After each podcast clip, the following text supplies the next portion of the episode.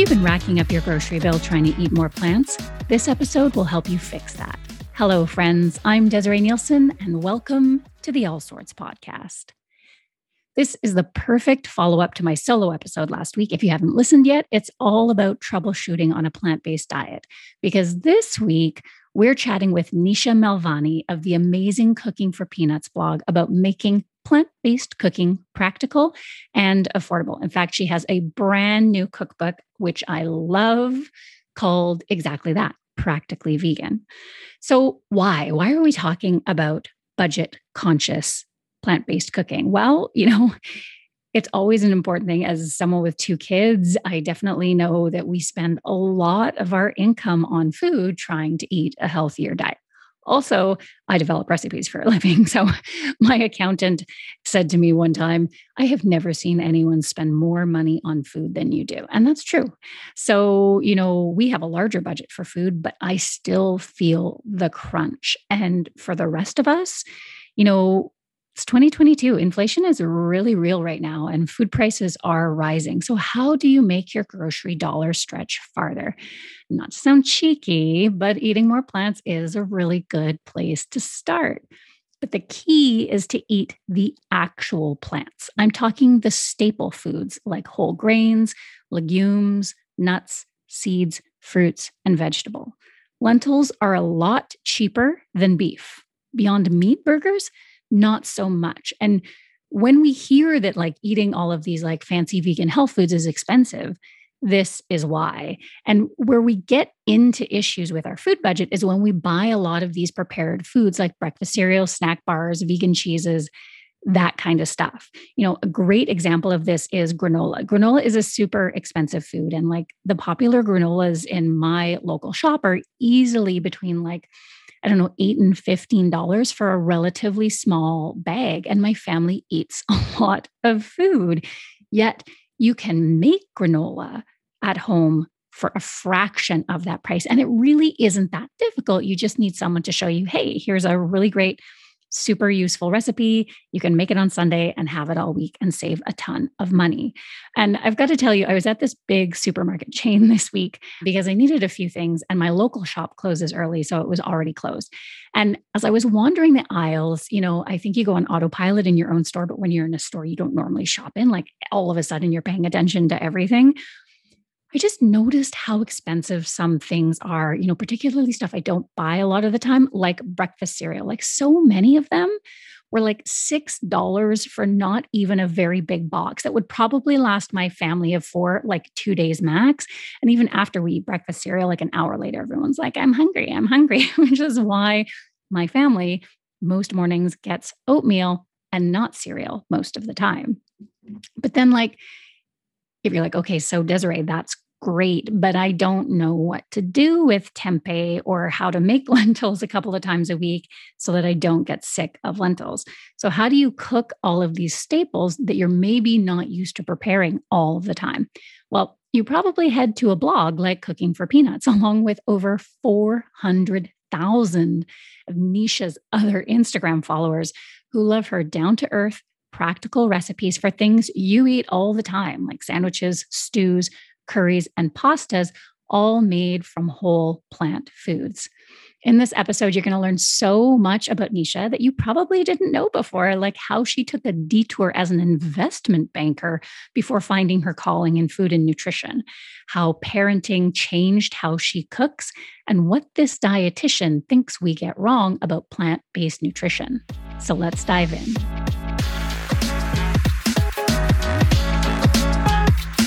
Okay, so I am very happy that you're publisher. I love in the beginning of your book that you're like, I did not want to write about myself in this book, which I feel like food blogging can often be like some people really put themselves forward in it, and some people really like you know, let their food do the talking for them. And so I thought it was so charming in your book that you talked about. I didn't want to write about myself, but my publisher said that I had to. and I love that you did because we could learn so much about you and your origin story. Like, can you tell us a little bit about growing up and you know you had this contrast in your life between like being raised in Jamaica and going to school in England your produce loving dad and your spam loving mom. Like, how did all of that influence who you became as a chef and like a, a creator? So funny when you said that, I was just thinking how Jamaica was like no shoes, short skirt world, right? And maybe flip flops, whereas England, it was like pull your socks up and pull down your uniform. like they were so different. Food wise, too, in Jamaica, coming from, you know, being of Indian descent and the Jamaican culture, food was really flavorful. Lots of you know spices and herbs and lots of curries. In boarding school there was no flavor. It was so bland. And they introduced the most bizarre meats to me that i had never heard of or seen like steak and kidney pie. I just didn't know people ate kidneys. And it was you know shocking now jamaica has you know oxtail soup so there's some correlation but I was definitely introduced to some scary sounding meats that we were not given a choice, like haggis. We were given no choice over whether we could eat them or not. We had yeah. to. Mm. And it was interesting to be allowed to not eat something. You had to get a letter from your parents to cancel that food. And you were wow. allowed like two foods in total. And I chose Brussels sprouts and beets. Again, we never ate those things in Jamaica. I love how it was not the haggis; it was the Brussels sprouts and beets that you chose to cancel. Yeah. I don't. I don't think um, we were allowed to cancel haggis. what were some of the things that your parents would cook for you growing up in Jamaica? So my mom is loves to work. She's a workaholic. Hmm. She has no interest in cooking. She can make tea and maybe a fried egg. Not sure if she still can do that, but she gave us a lot of, you know, canned foods because she worked six days a week at least. Mm-hmm. And so we definitely grew up with our fair share of Chef Boyardee and which tasted good at the time, you know. Yeah. I used to love Chef Boyardee. Same. it has some nostalgic value now. And my dad was the complete opposite. He loves fruit and vegetables, always did. And he actually will eat a banana with the peel on.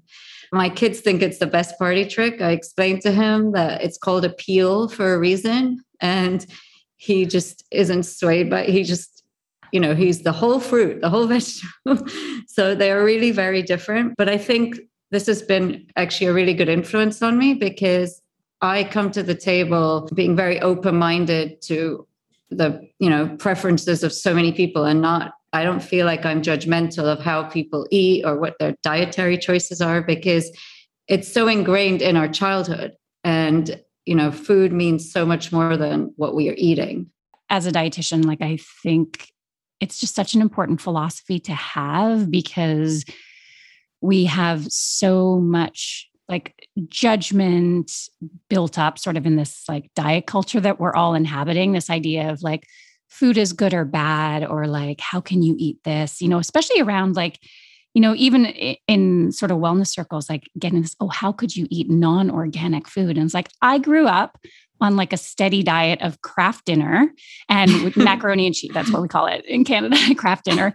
And like Chef Boyardee and Campbell's chicken noodle soup, lots of fruits and vegetables as well. It was like a weird 50 50, but like I turned out just fine, you know, like, and, and having, having that sort of like reality check that yes, we want to like eat as nutritiously as we can, but also that you can eat stuff that isn't quote unquote like you know someone's most picturesque notion of like what a healthy diet is and we're going to be just fine.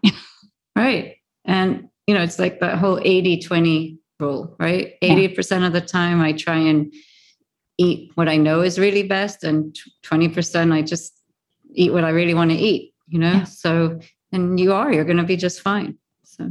Yeah i always love telling people you know it's the idea of like what you put into your body strengthens you, nourishes you so that you're able to, like, yeah, exactly, have that glass of wine on a Friday night, have an ice cream with your kids on the weekend and your body's like, "Oh yeah, got this. No no big deal. Like I've got everything that I need to do the things that I do and it will be just fine." And I think, you know, you can look at the 20% as like for your mental health. Yeah.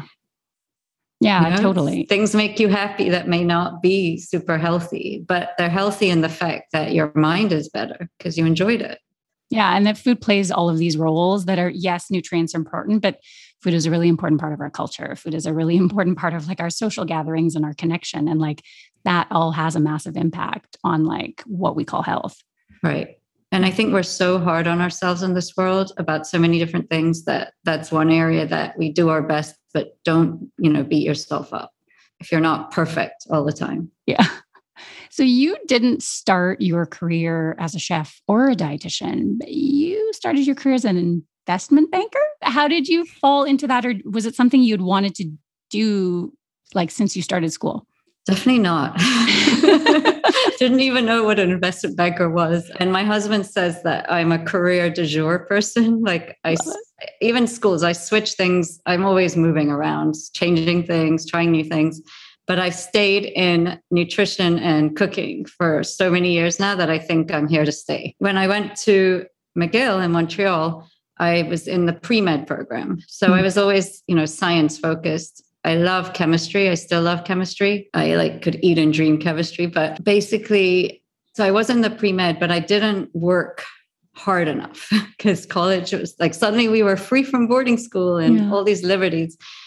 And I completed a minor in biology and I was deciding what to do with my major still because, you know, I felt I needed to take a different course. And someone said, if you do, you know, economics, you can go to New York City and become an investment banker, and they will pay for you to live in New York City and to move there. And I was like, wow, that's so cool. Really? I want to live in New York City. I'm going to be an investment banker so I can move. and that's literally why I did it. I switched into economics. I did the whole major in like a year and a half. Because coming from chemistry, economics is a breeze. And I got a job in investment banking and they did pay for me to move. So it, it worked out in essence because it brought you to New York. Exactly. So you made it to New York. You're a young woman, like living the dream in New York City. When did you decide that food and nutrition became your path? Because it's it feels like not a 180 from what you studied originally, but it's definitely a 180 from like the finance world. So, you know, investment banking was definitely a stepping stone. And I think it lasted maybe a year. And then I decided to become a second grade teacher. so I love it. I, I got myself a position in a New York City private school and I was an assistant teacher for second grade. And I really liked it. I've always had that teacher mentality, but I wanted to go back to college and do something I really loved, not economics. And I always was passionate about food and I wanted to do education, but I didn't want to do elementary school education. So I decided I would go and do nutrition education. Mm-hmm. So it incorporated my love for teaching, my love for chemistry, and my love for food. And so I went to Columbia and started the program, and I loved it. And I never looked back. There were no more career de jours since. it's funny. I feel like we have a similarity there in that you this energy bubbles up for change or for newness. My my husband always says like, you know, watch out when I get that in me because some new project, like I read a new right. book or we have to move a house or it like, can be very dangerous, right? It absolutely can. It's like, what is this need to like blow things up every once in a while? Like, where does that come from?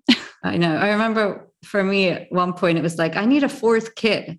Let's just have a fourth kid. And luckily, he you know, convincing that wasn't the right thing at that time. for us. and having three children already, because I have two, I, you know, my philosophy was always don't let the children outnumber the parents, you know, so you have two hands for each child. So my hat is off to you. And you had three kids over the course of doing your master's and becoming a dietitian. Like, what was that period of your life like? So I actually I had three kids in three and a half years, which I feel like if you're going to do something, just do it quickly and move on. so I almost completed my master's just before I had the first kid. So it wasn't too bad. And I managed to finish it within six months of her being born. And what it did mean, though, is everything was just put on hold. Mm-hmm. So I had all this knowledge and I just put it all on hold while I raised them. And I, re- I continued to read tons of you know articles and journals and stay up to date And as I started to prepare food for them, you know, nutrition was a huge thing for me. So even though I'd put it aside, it's in your life every day, all day, because yeah. you're eating. So it never really went away, but I knew I'd have to wait to really, you know, take it seriously again. Do you think that having three kids and and you know, watching them learn to eat and navigate feeding them. Like, do you think that has impacted your nutrition philosophy a lot? Because, like, the nutrition philosophy that you share at the front of the book, I loved because I do think folks think of dietitians as like the food police, when in reality, like, we're way more chill than like most people think we are. No, you're right. It's so true. And I think the main thing with three kids is you have to be very practical. Mm-hmm. Like that's why, you know, my book is called Practically Vegan, which everyone's confused by the name. All the recipes are vegan, but it's, you know, it's practical. So, and you don't have to be fully vegan to like the book. You can be practically vegan or wanting to eat more plant-based foods, but it definitely made me take a much more practical approach and you're also living with three beings that have completely different, you know, the tastes, right? So I was never a short order cook. So I never like made different meals for each child or but it, it does allow you to see that food preferences are there. And you know, it made me able to adapt things. So without remaking a whole meal, I could I learned how to just adapt a base a base meal to suit everyone quickly and efficiently.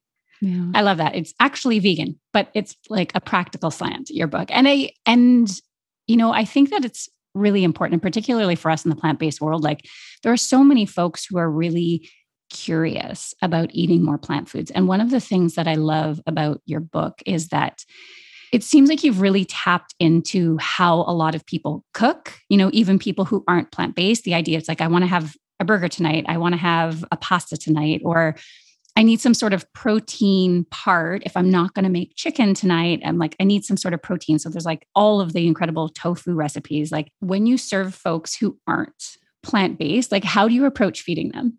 They just eat what I give them. if you're coming over and I'm making a meal, you, you just eat it. I love it. But do you would you stick to like, you know, sort of like the traditional, like Eurocentric, like meat like meat starch veg kind of thing or like do you like no we're doing a curry tonight or doing like a, a mixed meal kind of? I, I, do ask them like what they like what they don't like you know some people they hate spicy food or they don't want to eat a lot of carbs for some reason i like carbs but you know so i do ask like general questions it's different to when you are a meat eater and you're inviting a vegan over, right? Because yeah. they're not.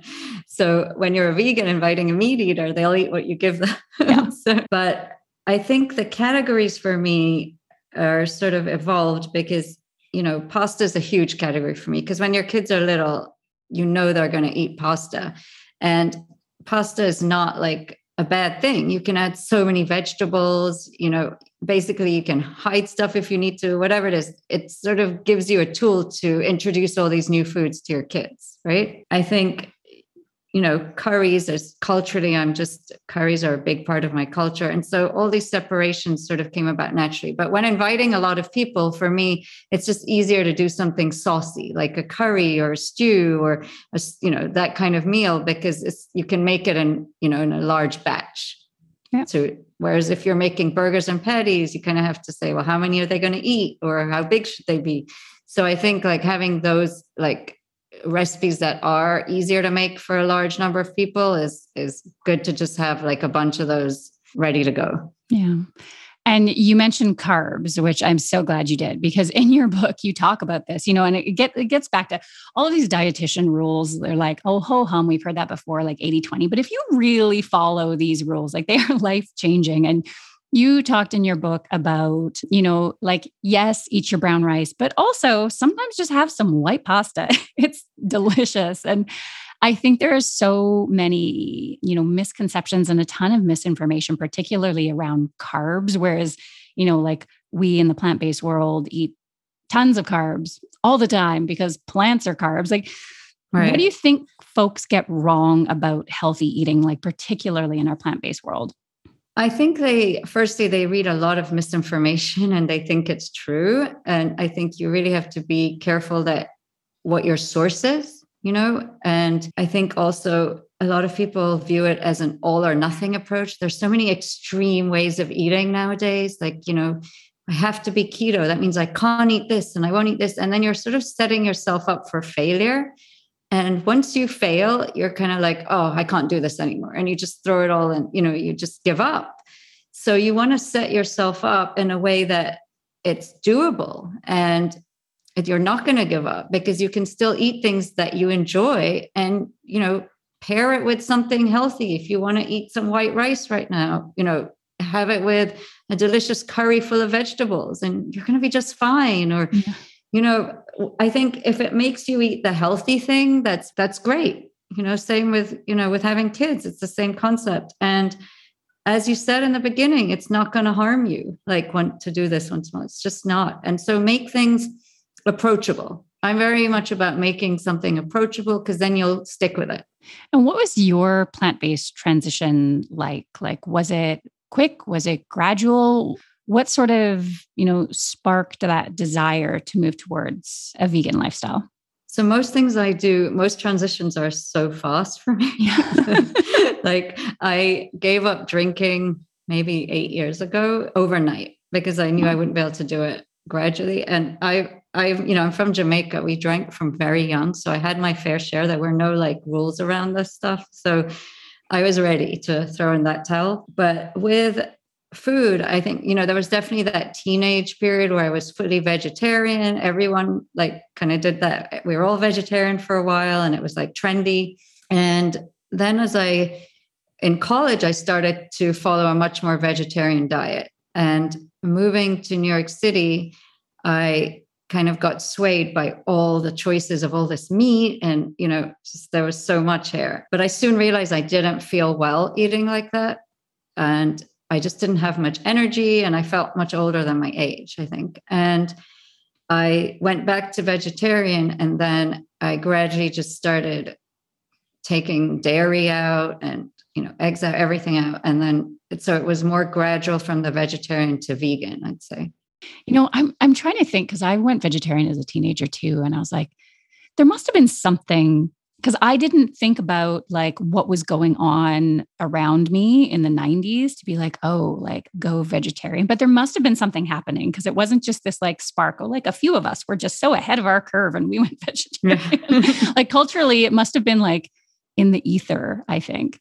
I think so. I think like something was brewing, maybe. yeah, totally. But yeah, I'm I was the same. My vegetarian to vegan transition was yeah pretty pretty slow whereas i went vegetarian pretty much overnight yeah i think it's easy to go vegetarian yeah. and then going vegetarian to vegan is probably a little more challenging because you also have to pay attention to you know suddenly you have to you know think about b12 because mm-hmm. you won't get it and you know you do have to be more mindful and a little more planned about what you eat i think but once you sort of learn those things it's easy yeah.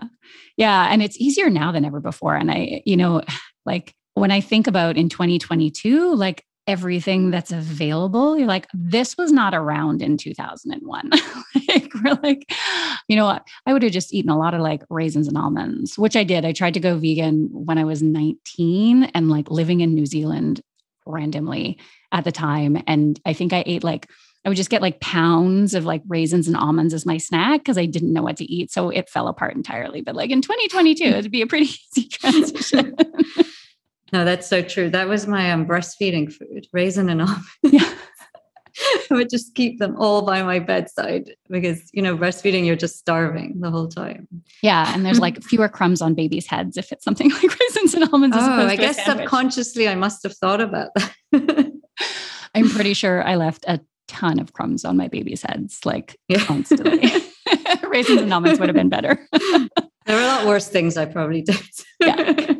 So I wanted to ask you because your incredible blog and Instagram is, you know, all about being budget minded and eating plant based while maintaining a budget. And people so often mention that healthy eating seems expensive but you know cooking for peanuts shows people that like you can eat well for less so like what are some of the tips and tricks you know with three children living in new york like what are some of the tips and tricks that you use to cut costs but feed your family well So, a big focus of my cookbook is that the recipes use the same ingredients over and over again, but in different ways and with different, you know, vegetables, different aromatics.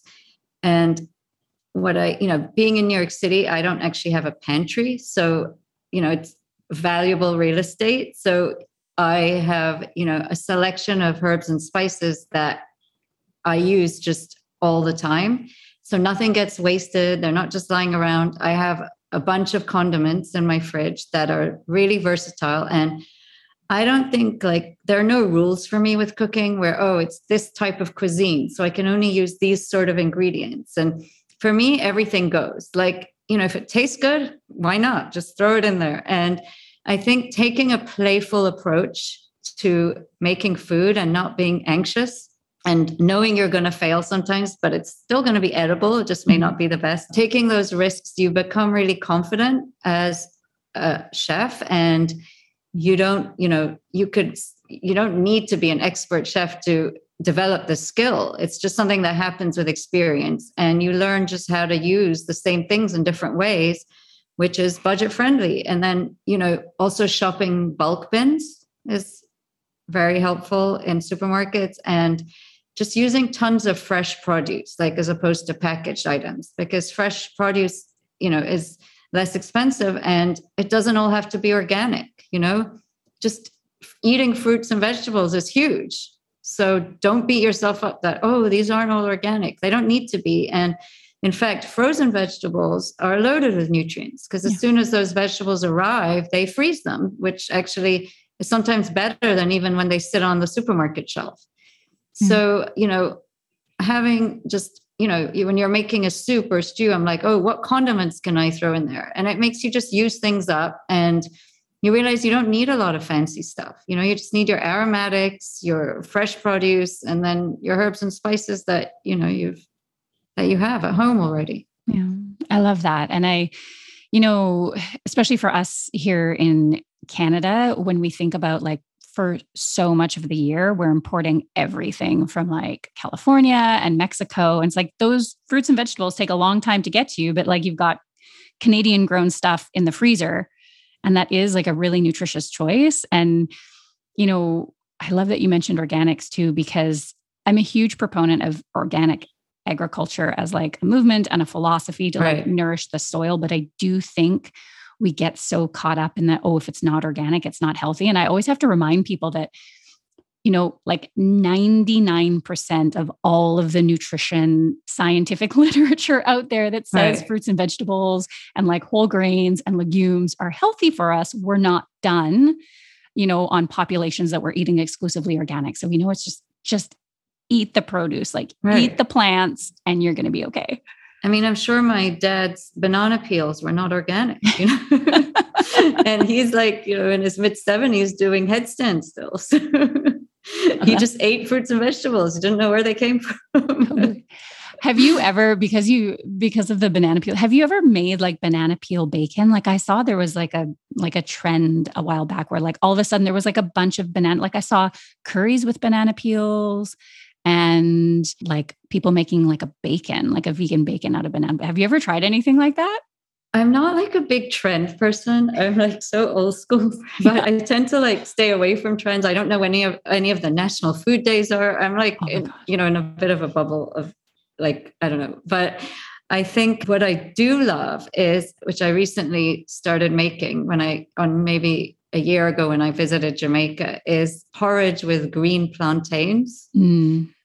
So, you know, it's all that resistant starch. Yeah. But I ate so much that I literally just, it was just all trapped. And so it was just, I overdid it. So I had to, you know, give it a break. um, but banana bacon kind of sounds cool. That's one I might have to look up. I know. I just feel like you have a familial connection to banana peels, and that would yeah, be that's true. the ultimate. I should make waste. that for my dad.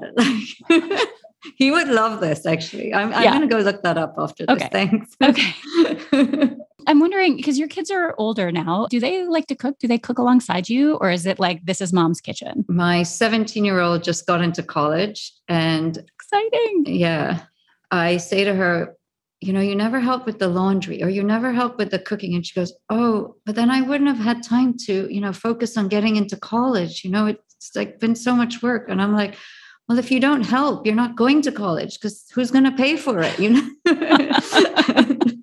you know, it, it depends on the kid. Jokes aside, she was never big into the kitchen, but my youngest is loves baking and she's incredible at it and she's a great cook and actually during covid we had her do so much of the meal preparations like she would make full dinners for us she was That's 12 amazing. 12 years oh. old and she would literally just look at the ingredients we had and make us full dinner sometimes because when i was busy doing the cookbook or you know my husband was working we'd be like can you cook for us tonight? And you know she would run with it. Like she was just naturally inclined that way. The second one is kind of in between but i think like from very early on i could see like the eldest didn't love the kitchen the youngest was really competent. I can't say she loves the kitchen anymore because maybe she's a bit scarred from the whole covid thing but she definitely is good in the kitchen. That's amazing. To be 12 and making meals. I would I tell my kids, my kids are turning 12 and turning 7 this year, this summer. And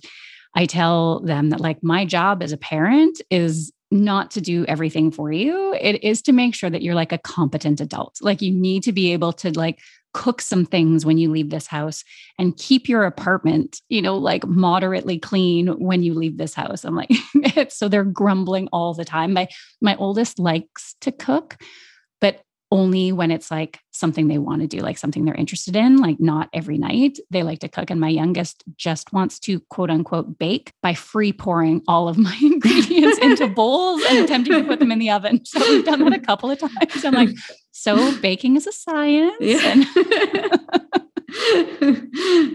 That's so funny and so true. I have to say, my youngest has taught me quite a few things. I'm embarrassed yeah. to say, like, she's got a natural talent that's incredible. And no, no doubt growing up in a house where you know food is such an important part of life and this is like your your work as well like I, I think that has a really big impact on them. Like even if they seem like they're not interested in cooking like i think it imprints.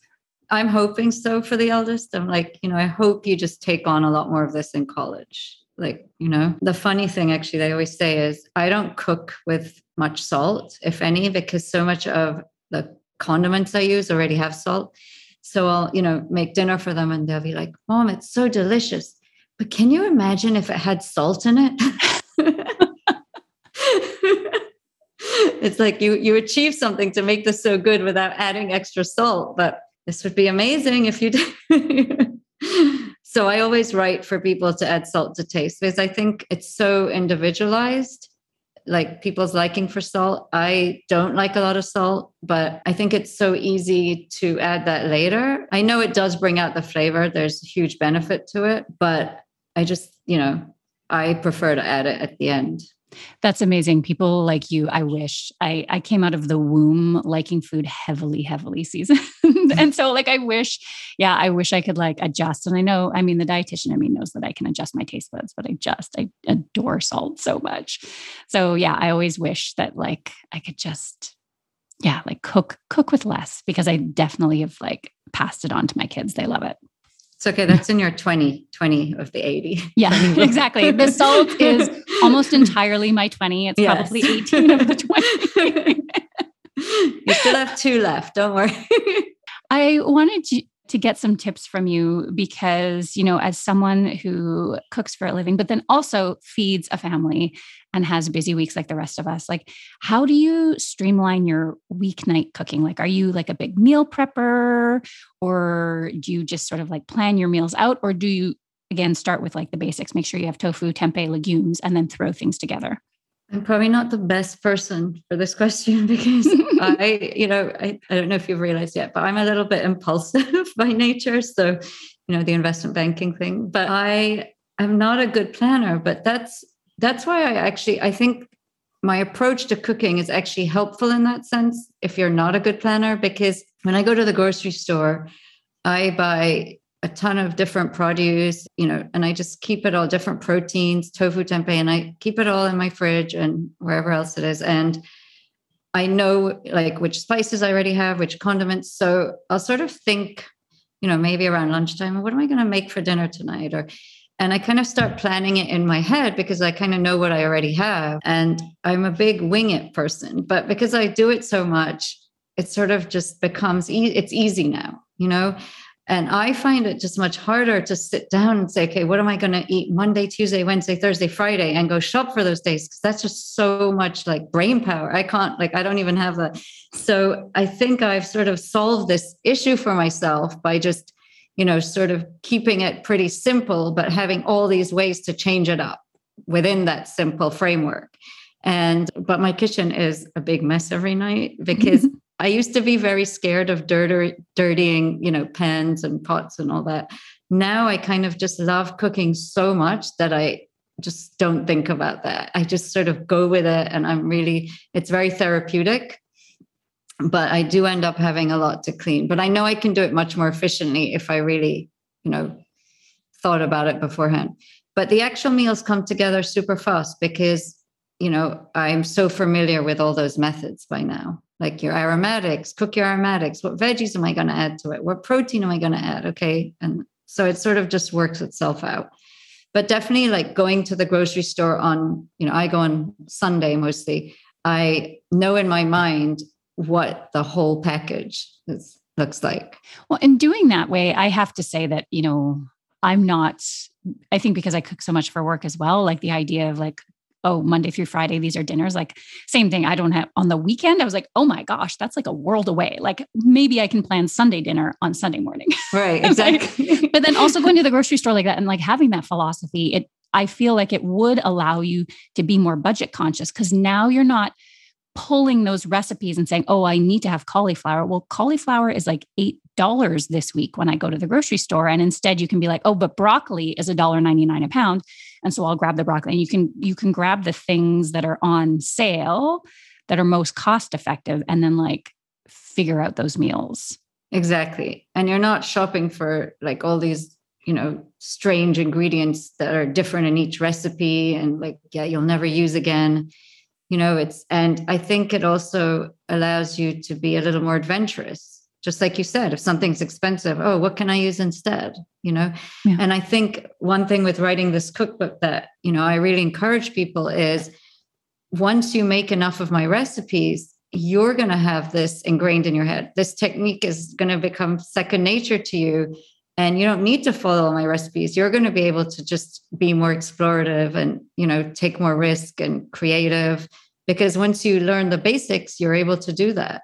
Well and the, even the way that you've written your cookbook allows the person who's done that. It's like okay so i've i've brought all the things home. Like i got the chickpeas i got the lentils i got the tofu i got the tempeh i've got all the produce. And now you can pull out your cookbook and because you're like okay so i want to make a tofu dish and you have all of these tofu options. And then you have all these legume options. It makes it really simple to sort of like yeah wing it or like decide as you go based on what's affordable and what's on hand so that you like save money and waste less exactly if someone is new to plant based cooking, so they're either just like starting this journey or maybe they're plant based and they don't cook a lot for themselves yet, where do you feel people should start? Like, what is most helpful in terms of like techniques or like recipes to master kind of thing? I think like having this, you know, sort of approximation in your head of a bowl and what you know the food groups kind of look like. No need to measure it all out or anything like that but just saying okay i need some sort of protein. What are all the choices? So familiarizing yourself with you know the fact there's tofu tempeh you know beans lentils. Lentils to me are the best thing to start with because they cook so quickly mm-hmm. and they are loaded with iron and protein and you can literally do anything to them add any vegetables, whatever. Like I love lentils. I think so, you know, knowing these are my protein choices. So I should you know get some of that and then i need vegetables and maybe also a green vegetable and then some sort of grain so you know just starting with the basics there and choosing you know which ones of those categories you're going to use and then you know i think as a beginner roasting is a great option and you can do it with oil or without oil you know you can use lemon juice balsamic vinegar coconut aminos is great for roasting because it kind of caramelizes those vegetables. And you can even roast your you know bake your proteins so you could use you know like sheet pan dinners are a great start. Like you know roast the vegetables have the protein on the other side of the baking sheet and just cook some grains and you know And then, you know, sauces and dressings to me are huge because then you can do that and turn it into like four different meals depending on which sauce or dressing you add. So that's why I devoted a whole chapter to that in my cookbook because they're so easy to make. You don't need a lot of ingredients and they will just change the dish entirely. So as a beginner, you know, just think of those food categories, think of how you're going to get them, have an assortment, and then make a different dressing or sauce and roast them all, and you're done in like 20 minutes so awesome. If we in our kitchen, I have a saying that is when in doubt, roast it. And exactly like it's like the tofu goes on the plate, like whatever like vegetables are at the bottom of the produce store, it all goes on the plate. And that's what I do, put the sauce. And I heard someone say, What's a vegan's favorite food? It's sauce. Yes. And I think that's the reason. it's not coconut milk. No. Yeah. but coconut milk can go in the sauce. Yeah, exactly. coconut milk cashew sauce. yeah. Okay, so I close every episode with five rapid fire questions uh, that my guests have not heard before, but I promise they're real softballs. So I want to start the first one because you talk about using sort of like the same spices in your spice cabinet all the time. What are the three spices you cannot live without? Okay, I would say smoked paprika, chili powder, and cumin. Love it. cumin runs through my veins. It's one of my favorites. I have like several more, but you were very limiting. oh, oh I, I, know. Well, I'm actually surprised that you didn't like call me on it because sometimes people are like, three? How yeah, exactly. can I possibly? Okay, so like if we were to expand it to five, what would you pop in there? Oregano mm-hmm. and probably curry powder. Last book you read and loved? Practically vegan. No, I'm kidding. That's the last I book I read it. and loved. I had to, oh, thank you. You're so sweet. No, it's so sad. I have to tell you that I read like nutrition journals now all the time because I have like no time, or I read SEO articles. so I would say all I read right now is SEO, how to keep my blog, you know, super healthy. But I guess one of my favorite books is how to make friends and influence people. Is that what it's called? Yeah, totally. Classic. I love that. Pizza or pasta? Pasta. Your favorite splurge? My favorite splurge is dark chocolate, definitely.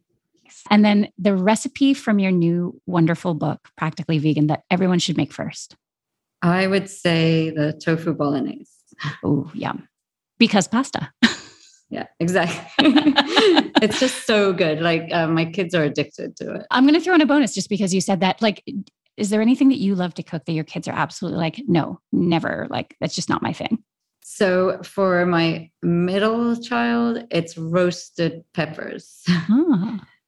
She or cooked peppers. Sorry, it's yeah. cooked peppers. Peppers in her mind should never ever be cooked. They should always be eaten raw because you know there is some sort of flavor that they you know submit when you there's there's a flavor that changes with peppers once you cook them and she can't stand that flavor so that's her pet peeve. Oh, and she awesome. hates beets, but you know, I think she gets that from my childhood. So. I can't blame her for that one. That's awesome. Thank you so much, Nisha. It's been an absolute pleasure talking to you. Like I said, everyone needs to run out and grab Practically Vegan because it is such a useful book for people who want to eat really well and they're just like, but I don't have a lot of time to cook and I don't have a huge budget. Like it's just the opportunities to, like you said, take these vegan basics that are such staples and so nutrition and make them super flavorful so that you love what you're eating every single night. I just think people are going to love it. Oh, thanks so much. And thank you for having me. It's really fun to meet you. Me too.